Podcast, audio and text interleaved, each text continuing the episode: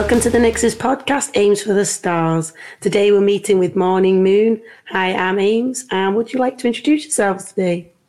Yes, I'm Cameron. I'm the uh, guitar player and lead singer for Mourning Moon. My name's Thomas. I'm the bass player slash, I guess you could say, uh, pianist and backing vocals for Mourning Moon. And I'm David Wingard. I'm the drummer.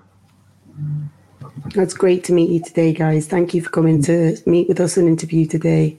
Thank You y'all for well. having us. No trouble. Okay, so let's get started with how did you come across your band name? Well, we used to um, we used to practice and jam out at David's cabin. He used to have this land, and he had this cabin out there, and we'd go to practice out there. And one night, uh, I think we were just coming up with band names, and David had said it, and Yeah. we just it just kind of stuck. Yeah. Yeah, we were, I mean, the typical just sitting in the living room on a couple couches in a circle, just throwing out names. And eventually, I thought that it should have like three syllables or less, like short and sweet. Mm-hmm. And it should be, you know, something cool, obviously. And I thought Morning Moon Cool was pretty cool because it was like in the morning.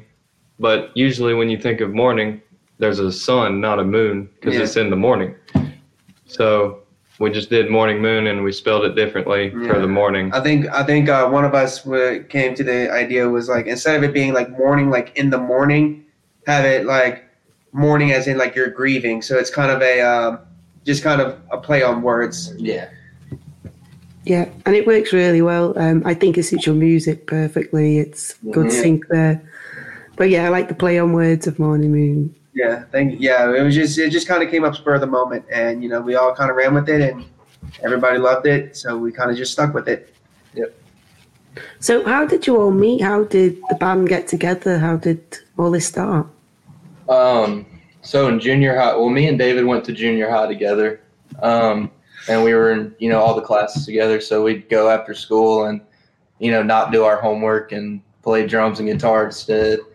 And uh, we would, Yeah. you know, every day after school we'd go do that. So me and David had our little stuff on the side. Uh, we didn't really have a band at the time, but we were like you know just jamming, learning cover songs and things like that. Mm. Um, we did that for three years, coming into high school.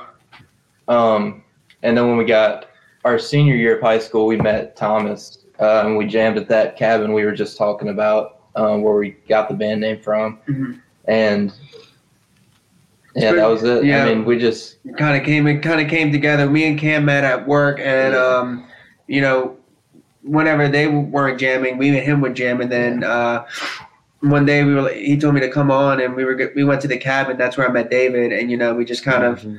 you know kind of set up our instruments I was like all right yeah let's jam yeah. a little and bit we live in a we live in a small, fairly small town too. So like everybody kind of knows everybody. So mm-hmm. it's either by either by either directly or by word of mouth yeah. Yeah, I'm the same, and I'm in like a village over here. So in the Yeah. UK, and everybody knows everybody. And I work in a shop, and they all know you. They know where you live. Yeah. but it's really tight knit. Yeah, it feels like that over here as well. You know, everybody knows exactly where everybody's at. Mhm. It's certainly a nice feeling, though. So some people don't like to put their music into genres or into a certain pattern. How would you describe your music? Um, well, we don't like to do that either. We kind of like I to. just don't know how. Yeah, Yeah, we really don't know how to stick to one thing because we'll be writing songs and like it will go. One song will go a totally different direction than another one, and then you know it's like ten different genres in one. So I don't even know what genre we would be. I think it would uh, be more accurate if someone else Gave us a that genre. never heard our music listens to it for the first time and then decides what genre it belongs in. yeah, Because if we try to decide what genre it belongs in, we've been writing it and playing it over and over and listening to it, and we're almost almost sick and tired of listening to the same songs over and over. So it'd be really hard to categorize it for us. But usually what I say is whenever they whenever somebody tries to say or ask the question, you know, what kind of what genre of music do y'all play? I just say we play rock music. Yeah. Yeah. No, uh, I mean, Yeah. it's not country. We know that. It's not rap. yeah, it's just it's just rock, you know. Some whether- kind of rock. whether it be hard rock, you know, space rock, soft rock, you know, that's Yeah. up that's up for the listener to decide. It's not right. not our place, you know. It can evoke different emotions, you know, for the for the listener. So whatever they want to categorize us in, you know. Yeah. Yeah, I agree with that. That's it. When you've got a band with dynamics and you can change your dynamics, you, some people just don't want to put themselves like yourself in that box. So you're not stuck there. And if you've got it in your band to move around in different ways and you can add that dynamic, then you've got to go for it. So Yeah. And I that, and that totally understand that.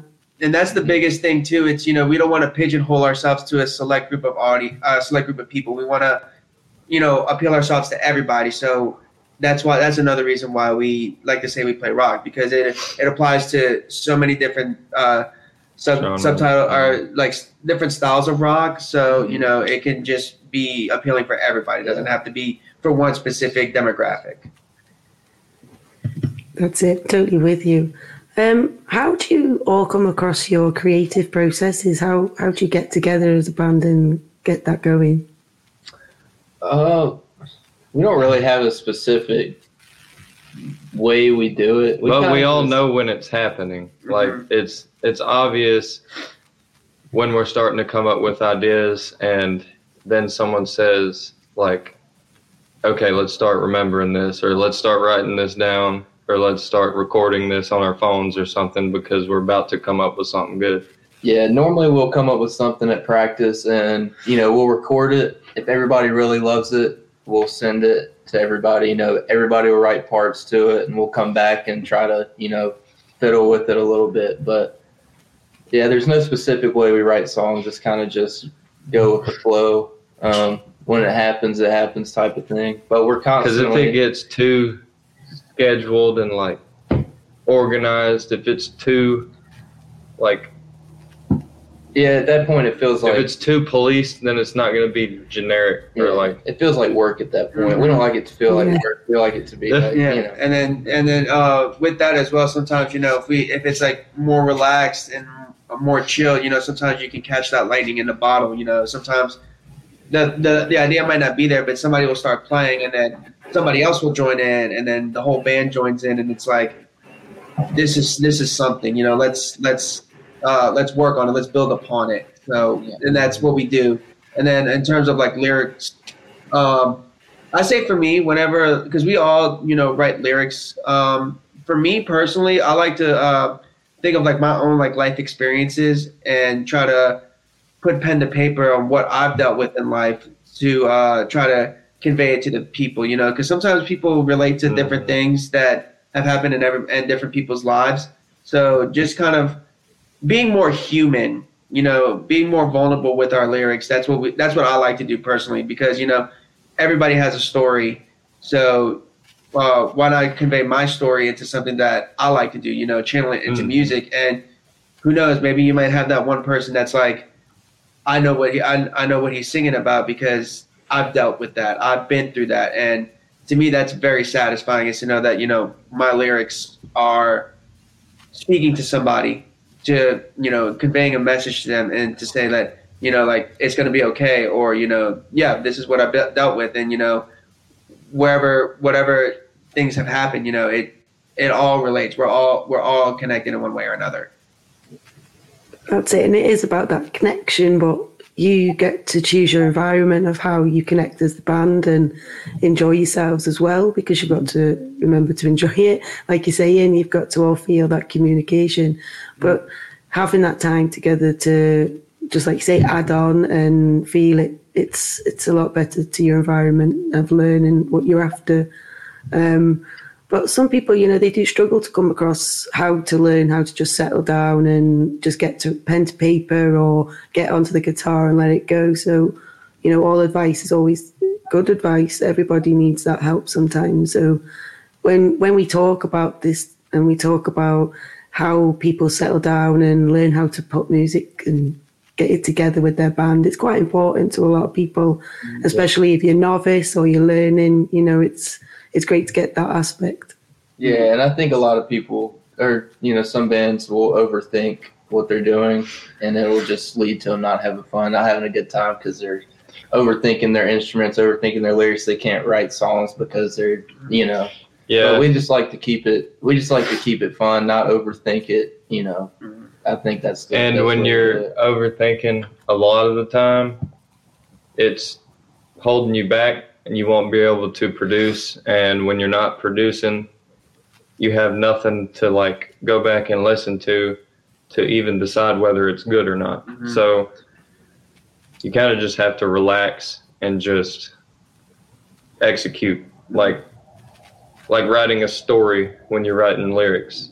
Write a story and then just make it have certain syllables on each line and then make it rhyme at the end of each line and then you can put all the musical instruments to it and if that process doesn't work for you then you can do it in a different order but at least after you do it once you can go back and listen to it decide if it's good or bad and then change your way of doing it if it didn't work out Yeah. Yeah. We like to say, you know, build a solid foundation and then build on top of that. As, uh, we like to be very relaxed with our foundation, you know, no expectations, just, you know, what sounds good. And then if it sounds good, that's where we go back and, you know, start to build on top of that, kind of like a cake, you know, you know, just build the, uh, like the lyrics and then the, the music and then the execution. then you put the sprinkles on it. Of course. Can't forget the sprinkles. But no, it, it could be a hard position for people to be when they're just looking like, how does all this come together? So totally appreciate that. Thank you.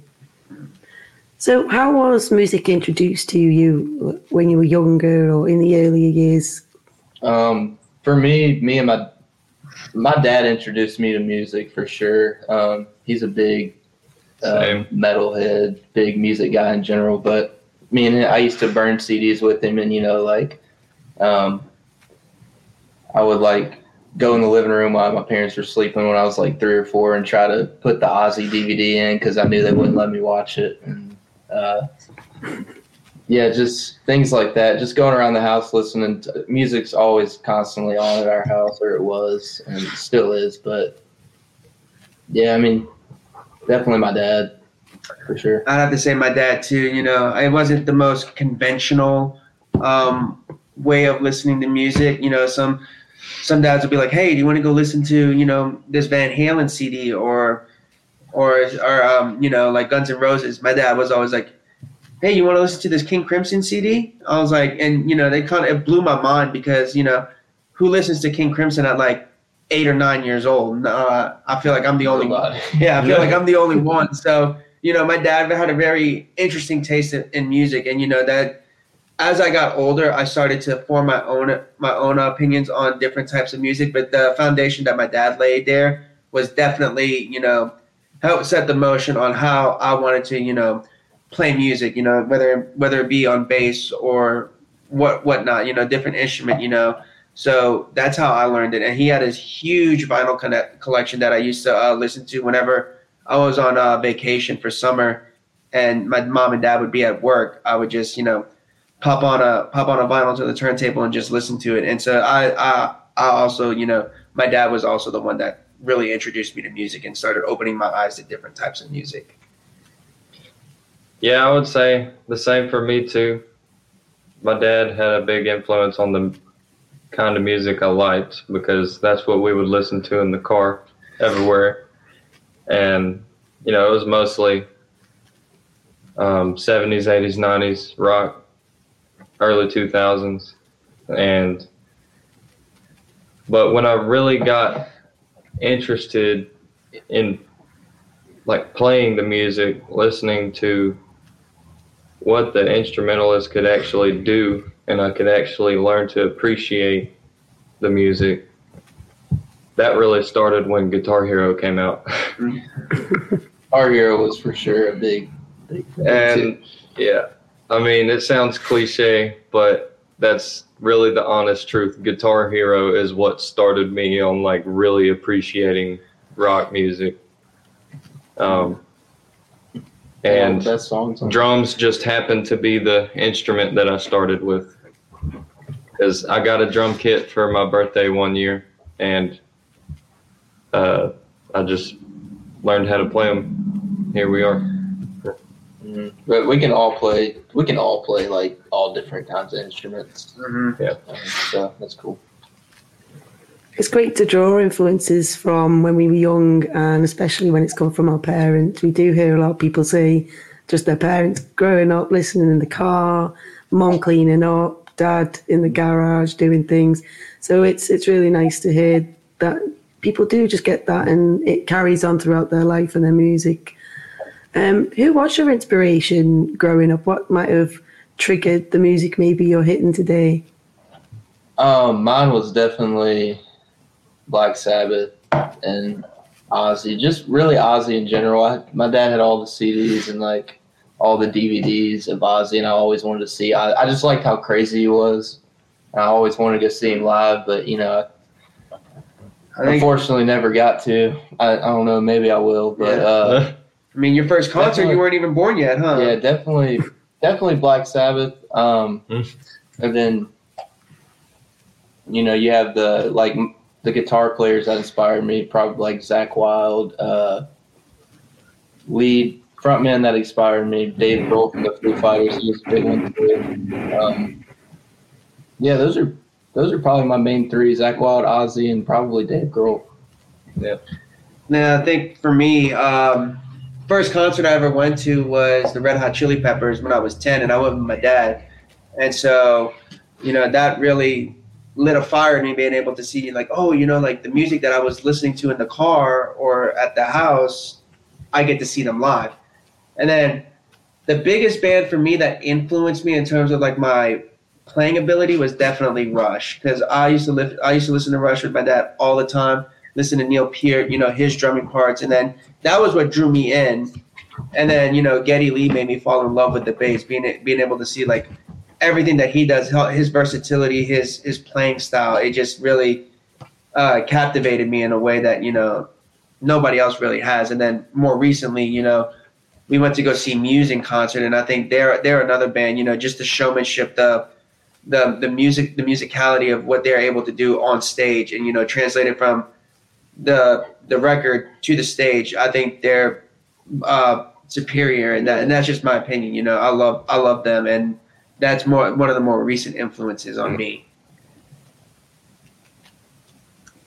Um, mine is definitely just all the grunge stuff, like Alice in Chains and um, Nirvana. I hate to say Nirvana because it's so like mainstream, but I like all of the Nirvana stuff, not just the like smells like Teen Spirit and like All the, all the stuff that everybody else like- doesn't know. the stuff that you have to actually go into their album and look for. The deep cuts. Yeah, like, and what's some other grunge band?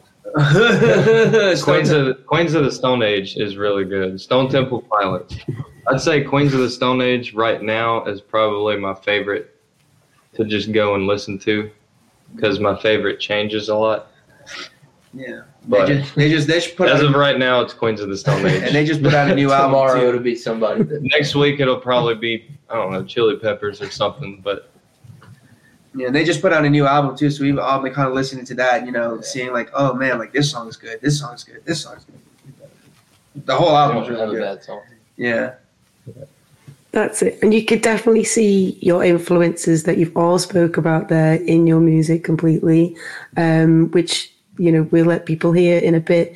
But for myself, like everything you're speaking about, the Muse, um, definitely Ozzy Osbourne in there, and definitely the flow of Alice in Chains is definitely all in the music when you're listening. So I was going to say to you guys, at least two or three of them that you already mentioned, that I was like, I hear that. So yeah, it's it's great that you've got that influence still flowing through your music. It's really good. we like to wear our influences on our sleeves, definitely. You know, let people know like we're unique. We write our own music, but you can definitely tell like where we draw influences from. That's definitely something that I think we are proud of is to you know make our own music, but yet you know pay pay homage to those that came before us because they set the stage for what we're able to do now. But you really make it flow, like the, the the ways that you're seeing things. It's got a great flow, and it's it's great to listen to. Um, it's not like just popped in there somewhere in the middle, a little bit of this, and it it just really goes from. It's well thought about, is what I'm trying to probably get at there. Yeah, thank you. The dynamics. We've got to get posh there, haven't we? Yeah. got to keep the yeah up listeners listening. okay, so how do you balance all your music and having time with the band and obligations with work or things that you have with your family? I'd say that would be the hardest thing. Yeah. to- Uh, definitely. Yeah. that's harder than playing harder. That's the hardest thing to do. Yeah. Um, we all have full time jobs, so I mean, we all, I guess, well, yeah. I mean, all of our jobs are full time. We all work five days a week, and we have to figure out, you know, Yeah. what evening everybody's going to be on. I'm about so- to have a baby. Yeah, Yeah, he's about That's to have. gonna be full time Yeah, job number he's- two. yeah, so- he's he's uh about to have a kid in what like a week, maybe less. Yeah, maybe less. Congratulations. So Thank yeah, you. But yeah, that's a. It's it's kind of difficult to balance it out, but we get it done. Mhm. Yeah. That's the I, yeah. I think what Cam said. You know, that's the hardest thing is trying to figure out that the balance of you know work and then the band. But Mhm. usually, if we go play like out of town shows, that's easy. That's the easiest part for us is we just ask off work for you know, you know Saturday and Sunday, and you know we go play our show, have fun, and then come back the next day. That's that's the easy part for us. It's just finding out the time that you know it's like the stars aligning almost. It feels like sometimes Yeah. you know trying to get So- to Yeah. we try to that's why we try to, like when we're by ourselves we try to um, learn all of our songs and uh, all the stuff we're supposed to do you know by ourselves and also at practice so because we can only practice you know a certain amount of times a week so Mhm. Yeah. we're constantly practicing by ourselves as well Yeah, so i think that keeps us in even balance with the um, difficulty of trying to figure out a day to practice and you know just coming up with stuff on our own as well you know just sending you know thankfully with technology nowadays it's like you can hit record on your phone and you know come up with something and then send it in the group chat hey what do y'all think of this? You know and then it's like yeah i like it. Let me come up with something. And so that also really helps as well. It's just having that that extra layer of communication and kind of get getting uh demos to each other. And then you know, once we get once we do get together, you know, it's like, hey, y'all want to work on that song that I was showing y'all, or or that you were showing me, or whoever's showing somebody, and then once we do, that's that's where we're able to create the music. Is just you know, it's it, we find we try to find the the silver lining in the in the dark cloud. Is you know, we might not be able to get together, you know, as frequently as we may want to at times, but thankfully through technology, we're able to be in communication on trying to write new write write new material, and then once we do get together, we just work on that material. Mhm. That's it. And It's just about finding time, and like you said, communicating and understanding between each other, you know, personal aspects and things like that. Um, do you manage to get any time for hobbies, or do you have any hobbies you'd like to still Oh. carry on with? i'm i'm so sunburnt right now because i've been golfing all day i'm a big golfer Yeah, Yeah, Uh, but we find time. We Yeah. find time. Yeah, I I've been fishing a good bit. So yeah. I'm I'm starting to get into the the gym a lot too, so that also you know it's a it's a great hobby and it's also a stress reliever sometimes. So you know just whenever everything you know feels like the world's falling on top of you, you know, finding that extra hobby to kind of just you know let loose into besides music, it Yeah. really puts into perspective a lot of things, and so that really helps ground us as well. So that mm-hmm. you know, and even then, sometimes our our hobbies might be able to you know influence and inspire our music as well. yeah, even though playing the music is fun, it can be a lot of work sometimes because you got to load you got to unload all the stuff out of the little room that you have it in. You got to set all your mics up, your PA system, so it all works right when you play your gig, wherever you play your gig. You have to make sure everything works. And the Now- drum sets and the amps and the guitars and everything Yeah. and you have to do that every time you practice. So it's not like you're just going to practice. You you have to make everything work, Yeah. unload everything, load it back up. And then you always Yeah. have that thing in the back of your mind, and you know, like in case something does happen to go wrong, how do we fix it? Yeah. It's not like we have a managing management team yet, so like we have to do all this shit Yeah. by ourselves. you or, know? or roadies. yeah.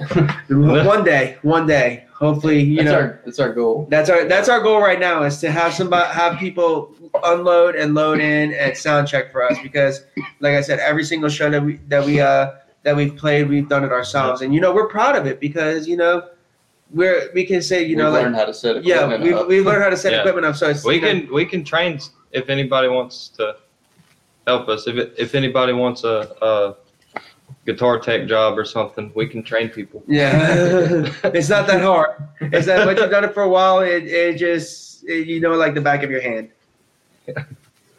That's it. And it, it can be hard to get it all to work together and get it collabing as such together with everything in a band. But like you say, once you're understanding each other, it's perfect. It's like learning an instrument. Sometimes you know at first it's going to be hard, but once you get it, once you get it, you got you got it. yeah. Yeah. That's it. It just all takes practice and time. And obviously, like you said before, going away on your own sometimes and taking that space away to just have a little go on your own before you come together with the band again and have a go that way. Yep. Um, how do you think the social media has changed uh, music now for bands and musicians? It's definitely harder to make a living off of just recording and releasing music now because you can't just sell your records like like you used to. Yeah, but it's also easier to sell your records. Yeah, social but media- you can't sell them in a store. Social media has definitely changed changed the whole game. You know, it's you know back then it was ba- it was basically you know cut a record and then you know go on tour. Now it's you know mar- marketing yourselves. You know, like Yeah. ours like ourselves, you would have to market Not ourselves. everybody knows how to work Spotify and or iTunes. Yeah, but not just that too. You know, with Instagram and Facebook and all of that. You know, just within the past five to ten years, it's just been you know exploding with content creators and mm-hmm. and all that kind yeah, of stuff. it's definitely become a lot more saturated. I feel like there's definitely a lot more artists that you're having to compete with, and a lot more artists that people are listening to just because you can, you know, you could wake up, get right on your phone, and listen to whoever whoever you want. hmm So it's like, you know, back then, if you were the if you were the big band around town, then everybody knew who you were because, you know, there was wasn't as much competition. Yeah. And Uh, most of the time, if you wanted to have a song, then you bought the whole album, put it in your car, and you listened to every song just to listen to that one song that you wanted. And that's how you learned all of the, the band's music, and that's how you came to like the band. hmm Yeah, definitely. With with the streaming services, you know, you Sorry, can, you, of can- interrupted you. you can just you can just pick and choose what songs you want instead of you know like like david said buying the whole album because sometimes in order for you to like led zeppelin for example they would always they would never release singles so they wanted they wanted you to go buy the whole album whereas nowadays you know if you want to listen to a song oh i can just look at look up that one song from that one artist and then you know just listen to that song. Whereas it makes it harder for the musician to be able to convey the whole the whole meaning of that album to the people because you know for us we like to write we like to write uh like a whole album not like a concept album but kind of you know for an album to loosely tell a story i guess you could say it's kind of a concept album but not really you know because sometimes each different each different song might convey a different human emotion and if somebody gets fixated on one song you know it's not really telling the whole story of us and we want to tell the whole story of us That's it. And there are so many aspects. Like you have listeners out there, like you say, want to listen to the CD and just pop it in the car. I want to hear what else they've got to give. But some people like wake up with a song in their mind and can just type in Spotify or YouTube and it's there on your in front of your face. But you know, a lot of people did struggle to get out their music and production. But also a good note is, is you don't always get that money that you may have got for an album back in Right. the day. There's definitely pros and cons to it. Yeah.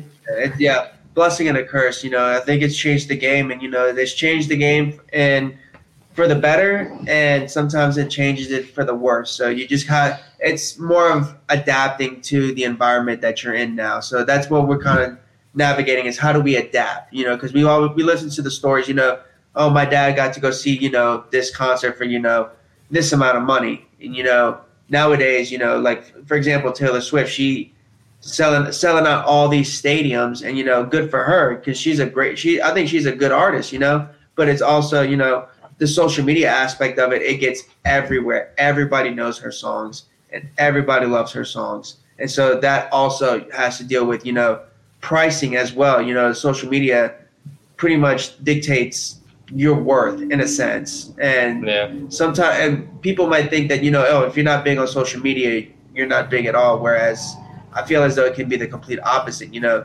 people some people like that underground music you know whenever they're a band's up and coming going to play more intimate shows that's where you get that's where you get to know the artist Yeah, and also you got to do a lot of marketing. I mean, you have to do a shit shitload of marketing, um, and I think some bands might not know how to do that as well as others. So, but those bands that don't know how to do that could be a hundred times better than all these other bands, but they just don't know how to market.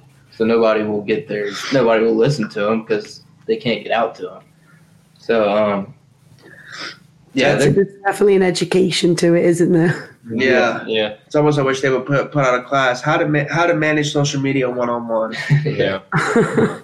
it's it can be hard for anybody, like whether you're a band or a musician trying to get out there. We find it as podcasters as well as it's hard for our team sometimes to you've got to catch all of the uh, you know all your algorithm and you've got to be up and you've got to be on time and make sure you're catching the people. But at the same Yeah. time, it's it, it could be if you're pulled along a different place, you don't find sometimes the place you were trying to go. So, like you say, in that marketing aspect, you've you've got to know where to be and how to keep going.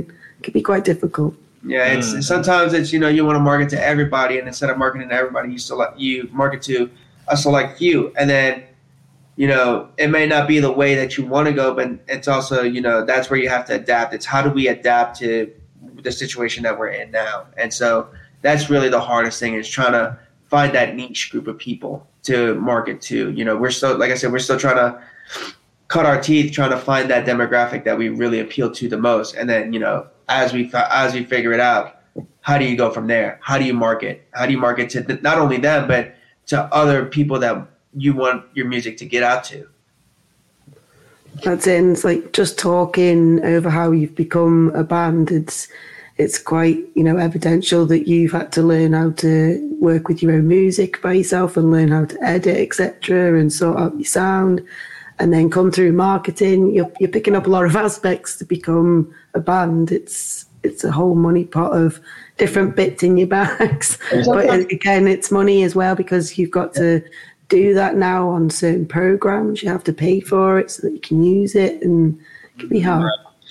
and sometimes it can get a little bit overwhelming as well you know just trying just trying to navigate all those different aspects because back then it, it almost felt like the band was just there to make the music and play the shows whereas now the band has to do that on top of you know kind of letting them into kind of letting the people kind of in your personal life you know in a sense and trying to you know ground yourself to who we are as musicians to the general population and sometimes it can just get a little bit overwhelming just trying to balance all of it together. And then you know so that's kind of a hard hard thing to hard pill to swallow sometimes just having to learn everything and then getting overwhelmed by it. But then you know we have each other so you know it's not like we have to go through it alone you know it's everybody has to go everybody has to go through it. So we just kind of figure out a way to do it together And that's it. You need a team sometimes. Well, mainly now these days, you do need a team and someone to help you. You can't just do it on your own. You do need help.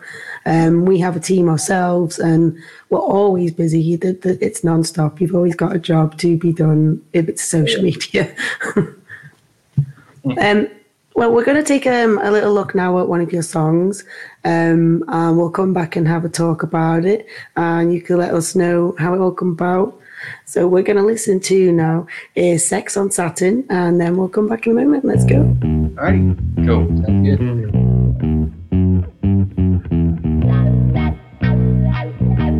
Thank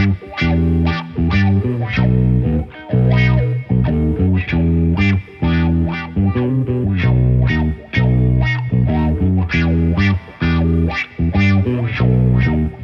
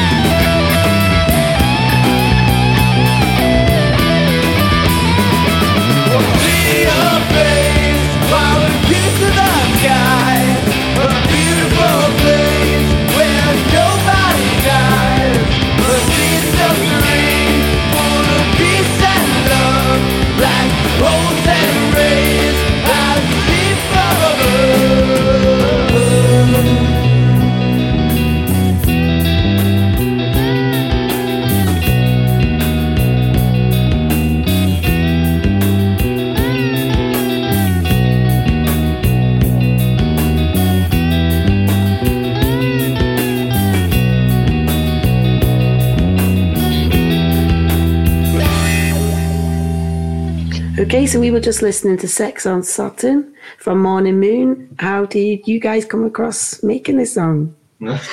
I think uh, one That's a day good question. I don't really remember. I think uh, how it came about was one day I was listening to um, this artist that's from Colombia. His name is Juanes, and I was listening to him, and you know, kind of got me inspired to write kind of like a Latin song, you know, very Latin inspired. And so I just jumped on the guitar and came up with the with this uh, chord progression, and I brought it to the guys, and they were like, "What do y'all think about this?" And then you know, played it for them. It's like you know, it's got potential. So you know, we worked on it and worked on it, and then shelved it. You know, almost didn't see the light of day, and then we came back to it, and you know, added different added different parts, added a solo, and then um, you know, added the lyrics to it, and then lo and behold, Sex on Saturn.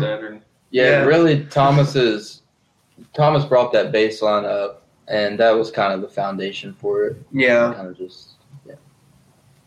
So we just we you know worked on it and worked on it, you know, trying to get get it to where it is now. And you know, whenever we first started it with it, it was completely different from what it sounds like Yeah. now. And I Yeah. the the name actually, you know, because some songs, you know, are inspired by like you know extraterrestrials. So it's kind of so it's you know we thought about you know because there's a drink called Sex on the Beach, and so we were like, well, we're writing a song about you know going into outer space. Why don't we just call it Sex on Saturn? And so that's where the name came about as well. Mhm. We wanted it to sound really spacey and have a spacey name to it. It's kind of what. Yeah, and I think a lot of the lyrics in that song kind of it made it sound like you're trying to be with your lover or whatever, and you can't be with her or him uh, unless you go somewhere far away.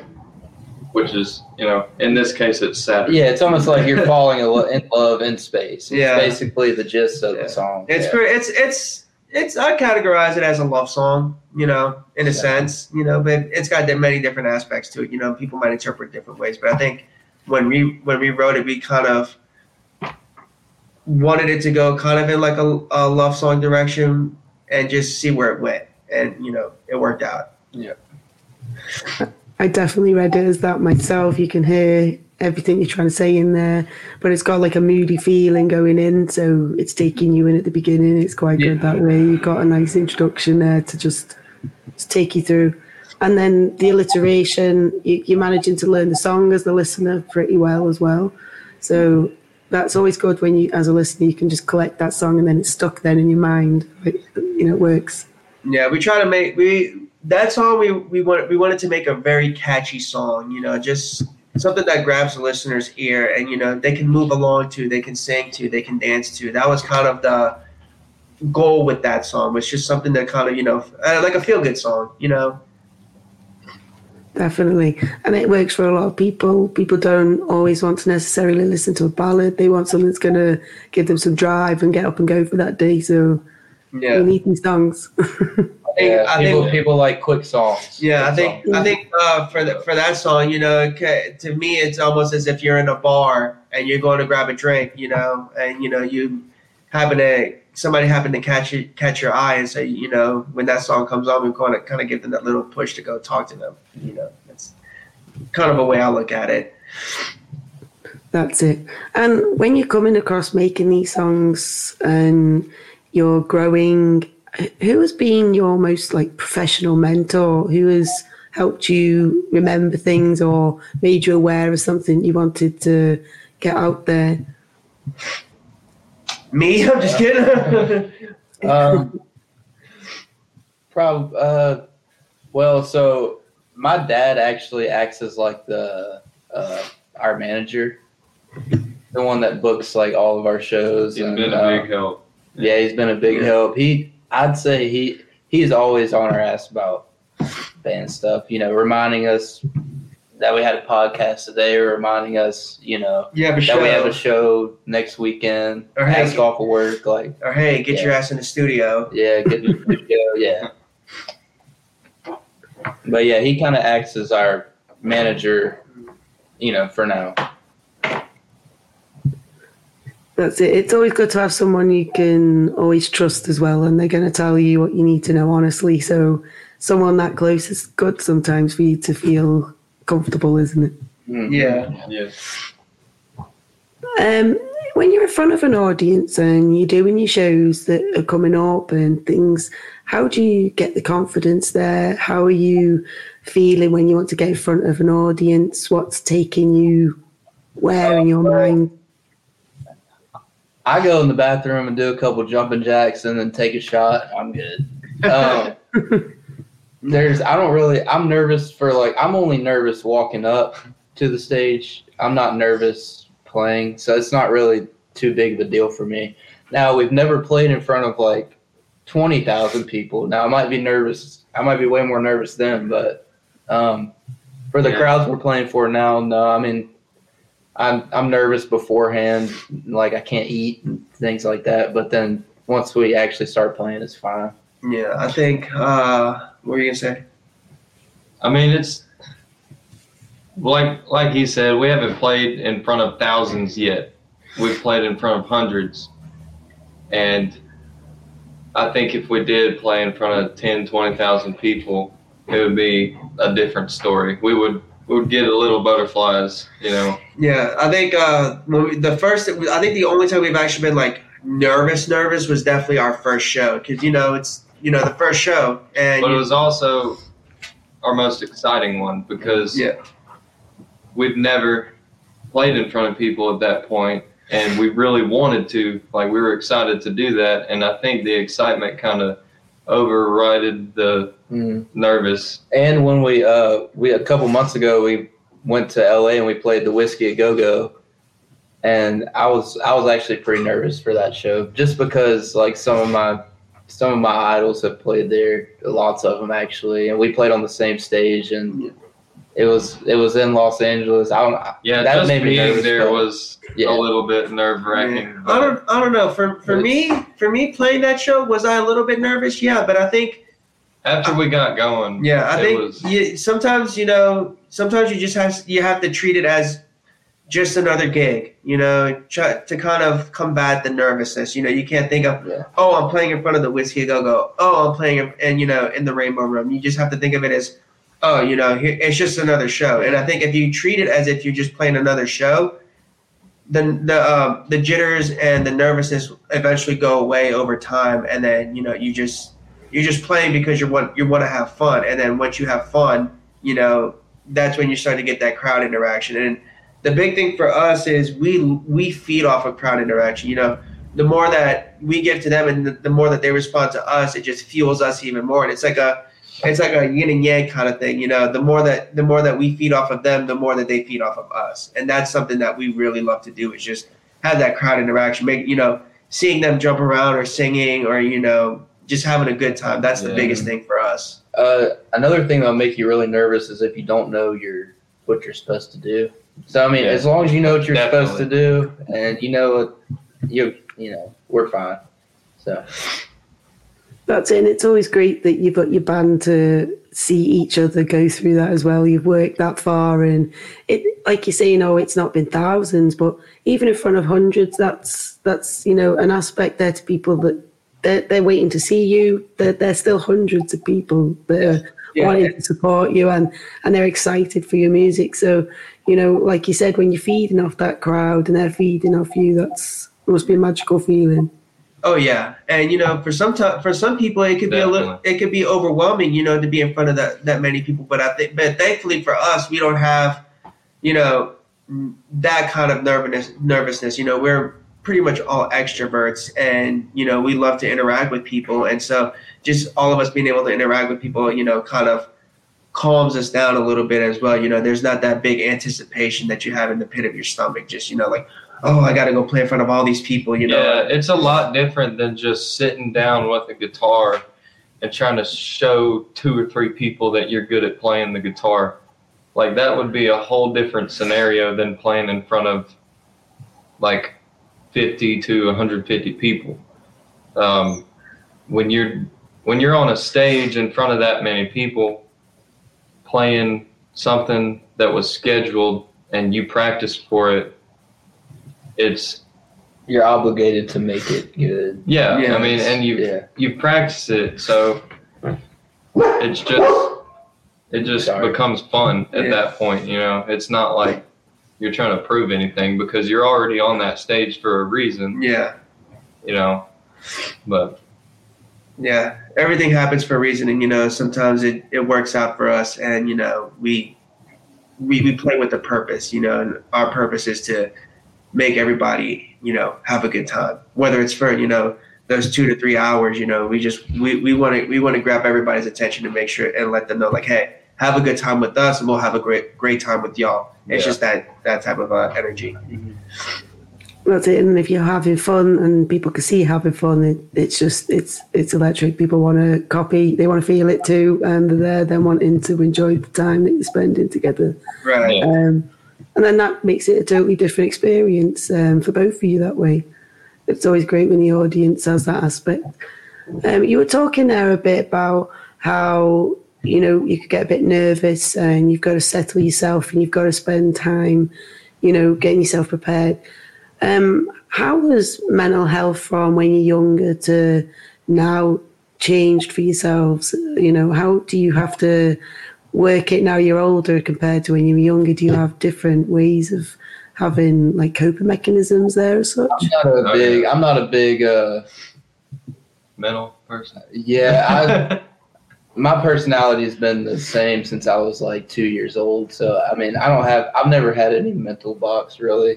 I'm kind of just been go with the flow. Yeah, um, definitely uh, for me at least, you know, just growing older and just seeing how much has changed within the past, you know, 20 years, you know, it's it can get a bit overwhelming. And you know, going back to our conversation about having a hobby, that really helps out with like being able to check out, you know, of all of those insecurities and all of the and all of the uh, and all the things that are going on around around the world right now. Just kind of being able to disconnect and do your own thing and then come back. It definitely helps in terms of you know maintaining your mental health and you know trying to you know focus on what needs to be focused on at hand.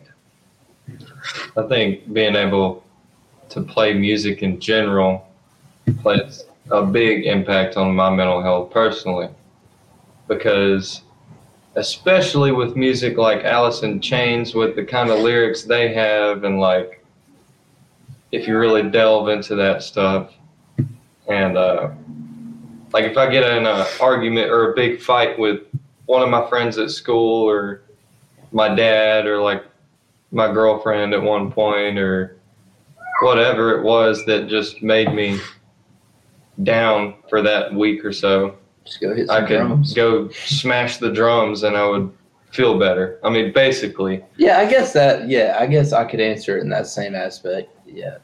because it was fun and I was doing what I was good at, and just the fact that it sounded good when I was doing it, it was like uh, comforting.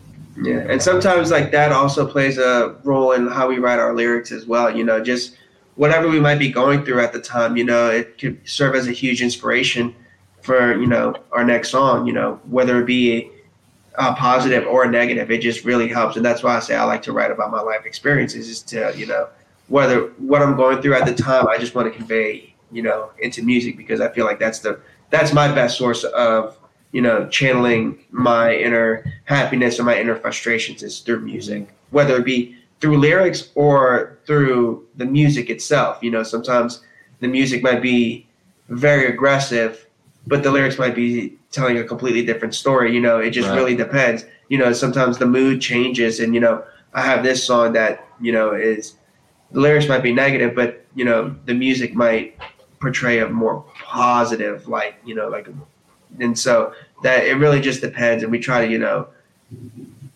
inter inter inter work all of that together to make sure that you know it works. That's it. Um, like you were saying in the beginning, uh, or like you don't feel like you have a mental health um, issue, but like you were saying, that there's coping mechanisms that you might not even realize that Yeah. you just do.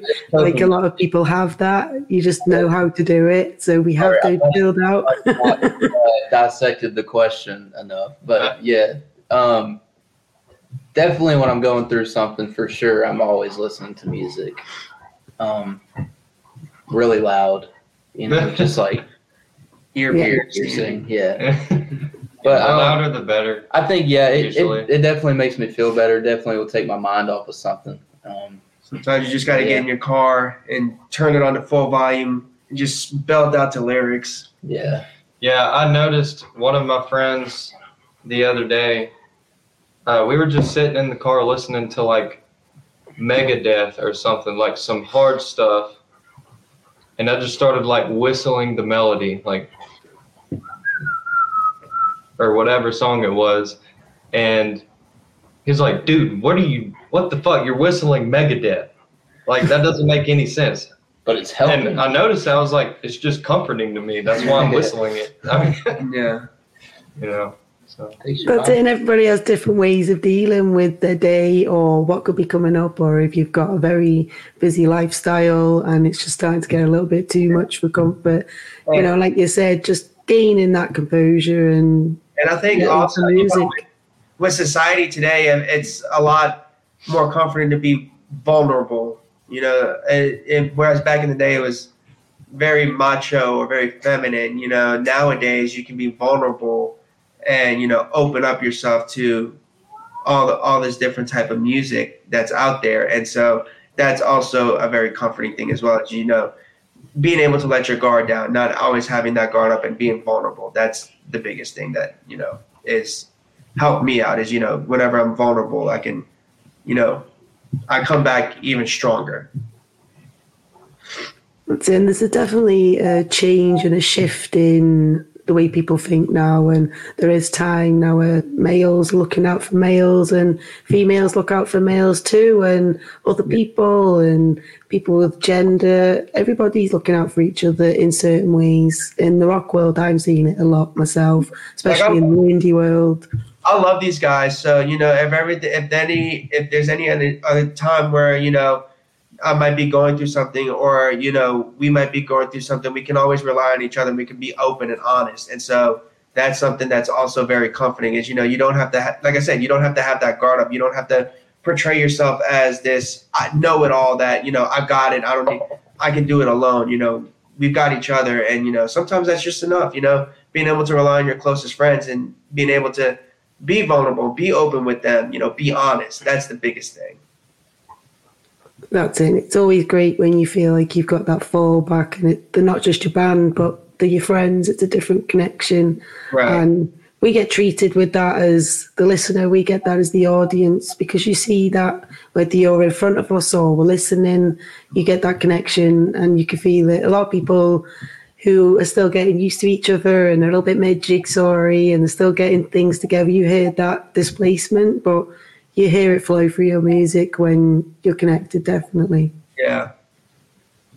If you could be remembered for one thing, what would it be? I know it's a big question, but hmm. what would you feel like you'd like to be remembered for? And especially as a musician, obviously. I think for me, I like to be remembered as making an impact, even if it's on one life. You know, just being able to have that impact that Yeah. I'm I was able to help somebody in their time of need, and Yeah. you know, it I've you know, even if it goes as far as you know, like I helped save a life through one of our songs. That's how I want to be remembered as, as somebody that's that's you know been there, and made an impact, and you know, for and that that's just as a person, you, as a musician, you know, it's like uh, John Entwistle once said, uh, he wants to be uh, uncopyable, and I'm not at his level, not by one bit, but you know, I just want to be somebody that you know has really changed the game, especially on bass guitar. Yeah. Yeah, I would say I would say I would want to be the person that everybody thought about when they basically what Thomas said when they needed somebody. I love helping out people. I actually had these two little girls come up to my door, knocking on my door the other day, and they were uh, they were looking for or no, it was one girl, one little kid, one little guy. He was like five. The girl was about nine. They came knocking on my door looking for uh, you know things to do for people, uh, whether it be like taking out trash or something. And you know, I text. I I kind of shrugged it off at the moment because I was. It was like nine in the morning. I was getting up and I was kind of tired. But you know, I texted. I texted their parents or whatever. I told them to come by and I'd pay them for their hard work that they do. And I just kind of. I like seeing. I like helping people. Yeah, I, basically what Thomas said. Yeah, I like helping people. I just want to be known as a. I guess a person that that another person could go to if they needed something. Yeah. I mm-hmm. can. Also, I want to be known as a great front man too. Not a guitar player. I just just a, just a front man. Yeah. Yeah. You definitely have the face and the hair to Yeah. be a Chris Cornell type face. Yeah. Hair or something like that. But, anyways, You um, got the hair too. I can definitely. Oh, thanks. Oh, I can definitely relate to what Thomas was saying about having that one song, or maybe you know two or three that this one person plays on repeat. You know, maybe this person is struggling with suicidal thoughts or something, and they listen to this one or two songs on repeat for like a week or two, or however long they're dealing with whatever they're dealing with and that gets them through that, you know. because there's a lot of people in my life that I know that they've done that. They've used music to get through something like that. Just because there's so many pieces out there that are so real that the lyrics are so like deep and they can listen to that and relate to that and it's like the artist is speaking what's happening to them and when they understand that that artist that's famous or whatever went through the same thing that they did it's like it's almost like saying we're all the same like we all have the same type problems even though we're all different you know and we can all get through it you know at some point so That's it. And it's about sometimes just our impacts, how we feel we want to leave that impact on certain people, whether it be through our music, lyrics, or actually being out there in society and doing things that make yourself feel better and as well as others, because it's a two way street when you're giving out gratitude and your time. It's definitely a way to be wanting to leave yourself something about. for sure. and yeah, that's that's the biggest. It's I think Dave Grohl once said, um, you know, you can sing out to ten thousand people, and then ten thousand people sing it back to you for ten thousand different reasons. And so that's that's the impact that I want to have with with our music is it's you know pretty crazy to think about. Yeah it's just that that's the kind of impact that we want to have as a band is just being able to have those songs that you can relate to you know and it may not be for the same reason that that band wrote it about. Right And that's it. That's that's perfect how we put it, isn't it? It's it, even if it's not ten thousand, and it is, you know, when you're still new and you're still getting there, that gratitude back is is just exactly what you're after because you're giving out that. You, you don't ask always ask for it back, but it's certainly nice when it comes back around. oh yeah hmm. So, what can we look forward to coming up for the next few months for yourselves or in the coming future? What's coming up for you guys? Well, we're definitely going to be in the studio writing some new music. yeah Um, yeah, we're gonna be writing some new music, and we don't have any shows until September. But that next show is around where we live, so like we don't have to travel or anything. Yeah, so- um, basically, yeah, we're just gonna be writing music for the next couple months. yeah we're in album mode right now Yeah, we just we're we're in the mode of let's get an album out and fuck the concerts for a second. Let's Yeah. just get some music out, Yeah, and, let's- then, and then play concerts. Um, Of That's course. that's what we're trying to do. because we tried juggling it uh, the first five songs we recorded it's a lot it's a lot to do if you're trying to if you're trying to play a bunch of gigs like a gig every couple weeks even and you're trying to get stuff recorded even if you have them all figured out and you've played them a million times it still takes time to get that final mixing and mastering on the on the final recording. And that stuff just really clashes with trying to play gigs and being there on time and sound checking make sure all of your equipment works. Because when you're in the studio you're using their equipment. You're not using your own most of the time unless you're recording yourself but you know so it's a work in progress about how having to juggle you know shows that's and- what my advice would be was Yeah. just do one or the other for like don't try to do both at one time just do recording or gigs Mhm. Yeah, it's a work in progress. We're trying to we're trying to figure out that balance of you know shows and recording. You know, and it, yeah. it's still a work in progress that Yeah. we're trying to figure out. we definitely all come to the conclusion now that we want to get a full album out. So that's definitely what we're going to be focusing on the next couple months. That's it. And like you say, without the fruition of bringing songs together, there's there's no shows because you need to have that, you know, excitement too. And you want some new fresh music for yourselves. And I dare say you've all got ideas you're dying to get out there as well. Yeah, and we're not quite at the point where we could quit our full time jobs yet. So Yeah, yeah. Not all- quite. I still need to pay rent. It is a hard balance, isn't it? And you've got to try and make it work. it's definitely hard, but you know, like I said, we with with where we're at right now with music, you know, that's kind of something that we can look forward to. Is you know, we like to always you know leave our struggles, you know, at the at the car at the door, you know, like let's bring let's bring the music aspect of it, you know, and if and if whatever's going on happens, just that happens to you know be our be a hit song, you know, so be it. But when it's time to when it's time to practice, it's time to practice. Definitely. So, do you have any um, like collaboration plans or any future plans to want to collaborate?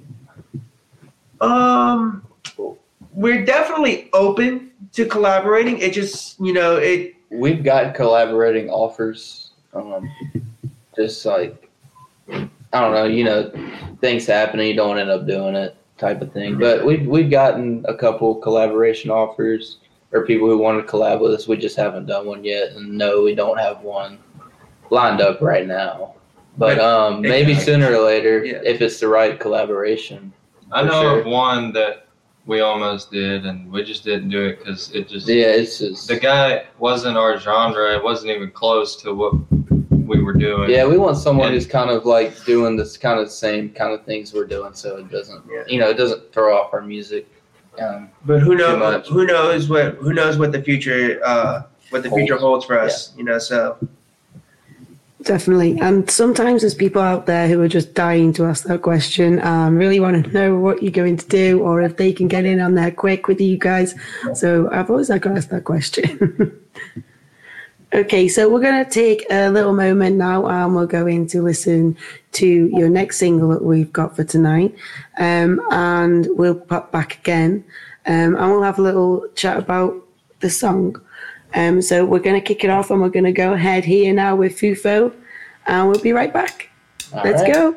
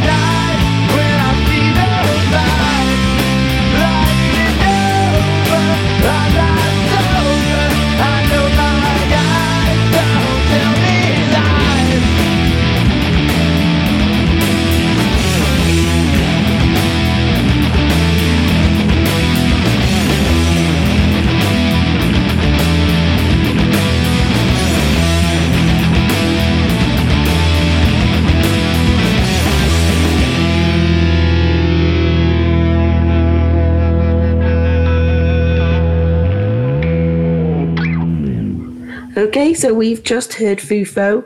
Um, let's find out a little bit about how we started this one. Fufo.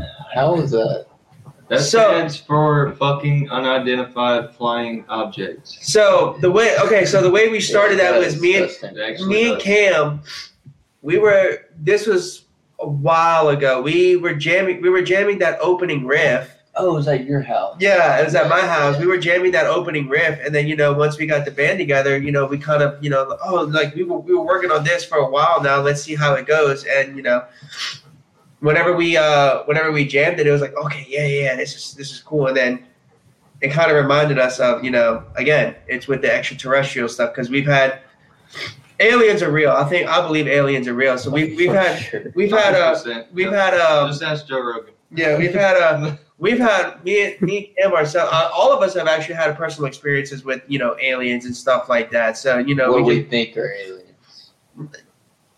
what we think are aliens, and so um, we just wanted to write a song about you know like our experiences and stuff like that. So that's how that song really came about. And then like I said, jamming it, we just kind of uh we came up with it uh, a long time ago, and then you know we brought it to the Yeah. band, and then It really, it's not. It's if you listen to it, it's not too complicated. It's really just the same. It's it's one riff throughout the whole song, then a solo, pretty much. So it's you know, if anybody wanted to learn it, it wouldn't be too difficult.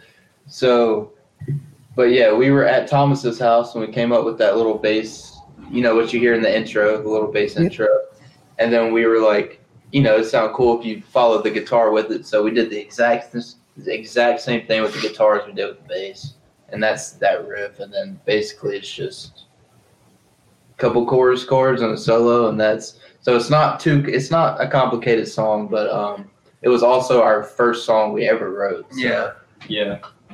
Kept it simple for that one. yeah That's amazing if that's your first song. That's like the power behind it, just the way you've got it going together from just the beginning to the end. It's it's that riff that you're saying. It's just so catchy, but then you've balanced the words through it on top, and you'll bring you can hear while you're singing it to yourself. You can just hear all that power behind yourself. It's that was great. all that was shit we recorded that two years ago almost maybe Mhm. past maybe over Maybe about a two year and a years. half, longer. maybe a year and So half. that was ago. back when we were basically just like we had been a band, but we had just played like restaurants and stuff. You know, when you're like a restaurant band, it's like you used to go play for a Mexican restaurant. We were kind of in that little phase, and that's when we were writing this album or this that EP. Um, and that was back when I couldn't really sing that well, but um, that's why I'm excited to get in the in the studio now because I think the stuff we're about to come out with is going to be He's definitely really, gotten really better vocally. good. Yeah, yeah. it's gonna it's gonna be better vocally. It's gonna be better instrumentally. It's just it's gonna be it's gonna be really good. Um, I'm excited for that. Yeah, That's it. It's got that electrical like overtone as well, like you were saying with that alien feel. Mhm. Yeah. Definitely connecting you there. Def- Yeah. Definitely kind of, you know, it's out there, but in a good way.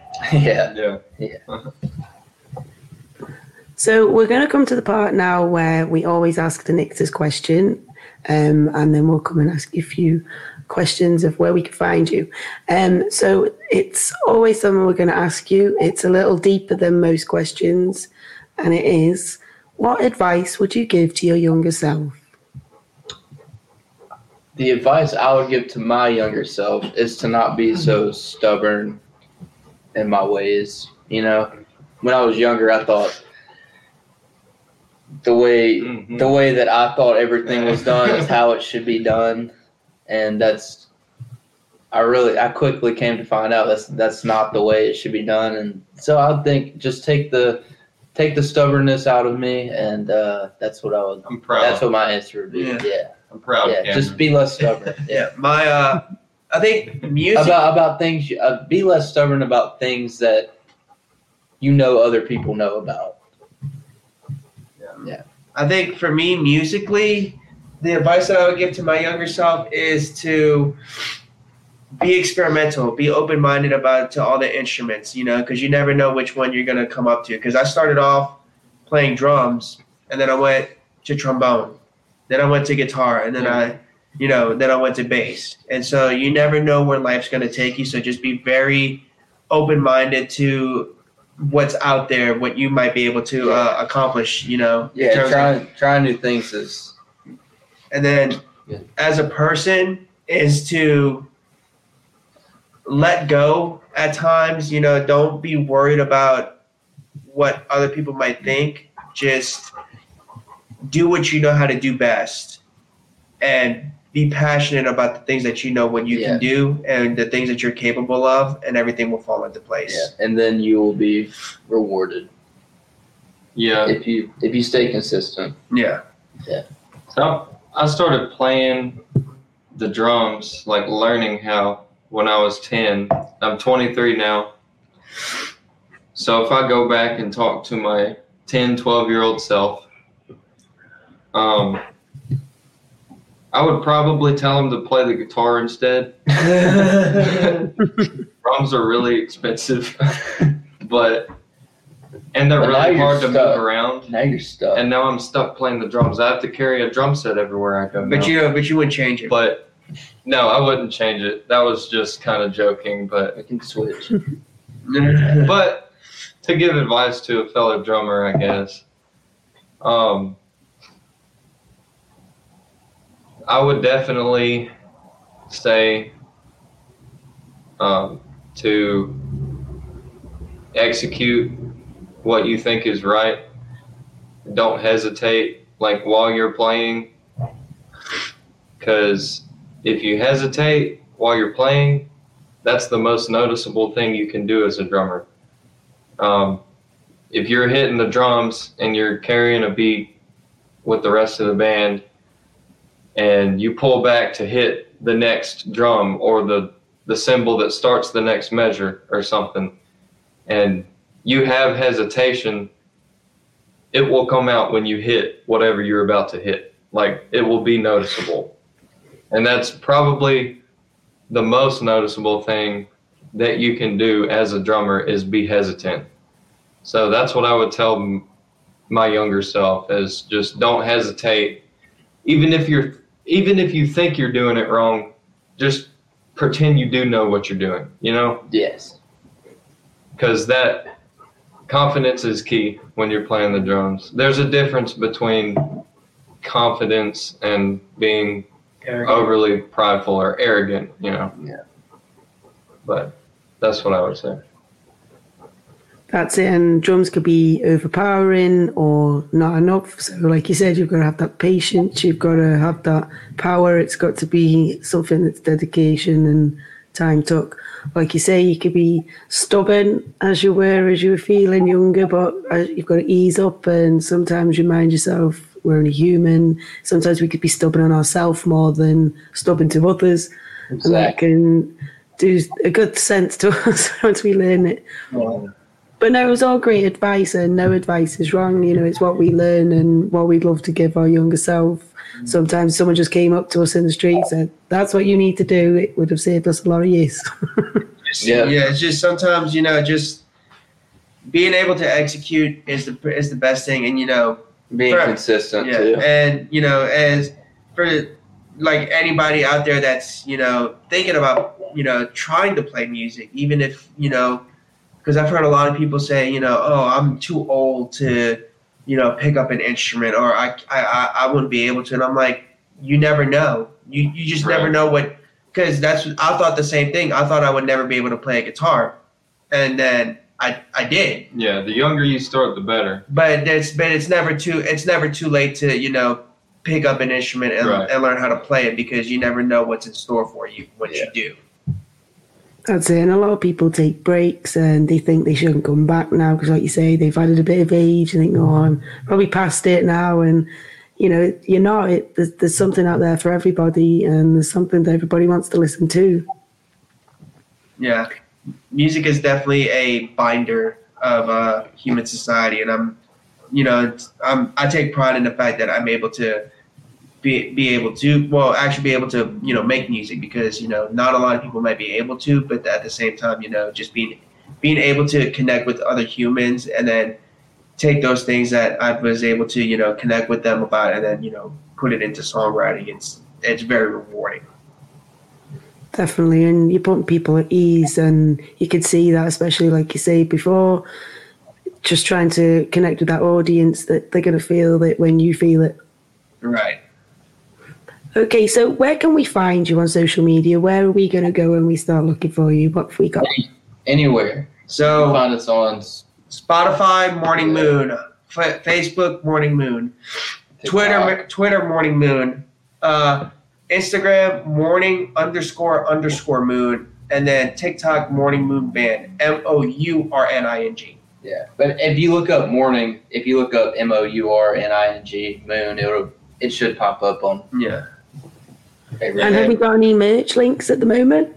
Uh, so we have a website called mourningmoonband.com. Don't have our merch links quite set up quite yet, but that's in the works. You know, trying to.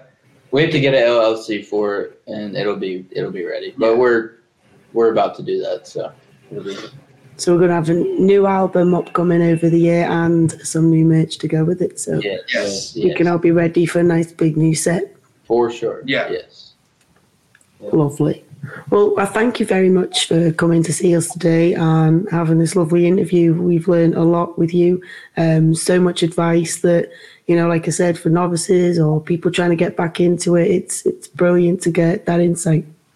Yeah, thank you so much for having us. You know, we always we always like to you know share our experiences. You know, as a band and as as people. You know, Yes. Thank you, Amy. we definitely we, we definitely love to you know be able to impart our you know wisdom to everybody. That's it. You can see the faces of the band sometimes, and you know, some people just feel like we don't get to know you enough, and there's just so much more behind the music, what you're trying to say, and they just don't get your message. Once they learn a little bit more about what you're trying to say, and you've got your message, you you could just see it protrude for all your music. It, it's We just like- what you have to. we like to be an open book. You know, we like to be what you see is what you get in terms of music and as band members. Yep. Definitely. And you can see that you're a brilliant band, and the connection between you all is fantastic. Thank you. Thank you. Um, so thank you guys. And um, you can find us ourselves, NYXUS podcast on Spotify. You can find us on Amazon, Facebook. And we have a Discord for bands and other members who are happy to get in touch there to join up. Um, so yeah, thank you for joining NYXUS podcast tonight with Aimz, Aimz for the Stars, and Mourning Moon. Thank you so Thank much. you. It's nice to meet you. Nice to meet Nice y'all. to meet you. And you. See you soon, guys. Thank you very much. Yes. No Thank you. problem.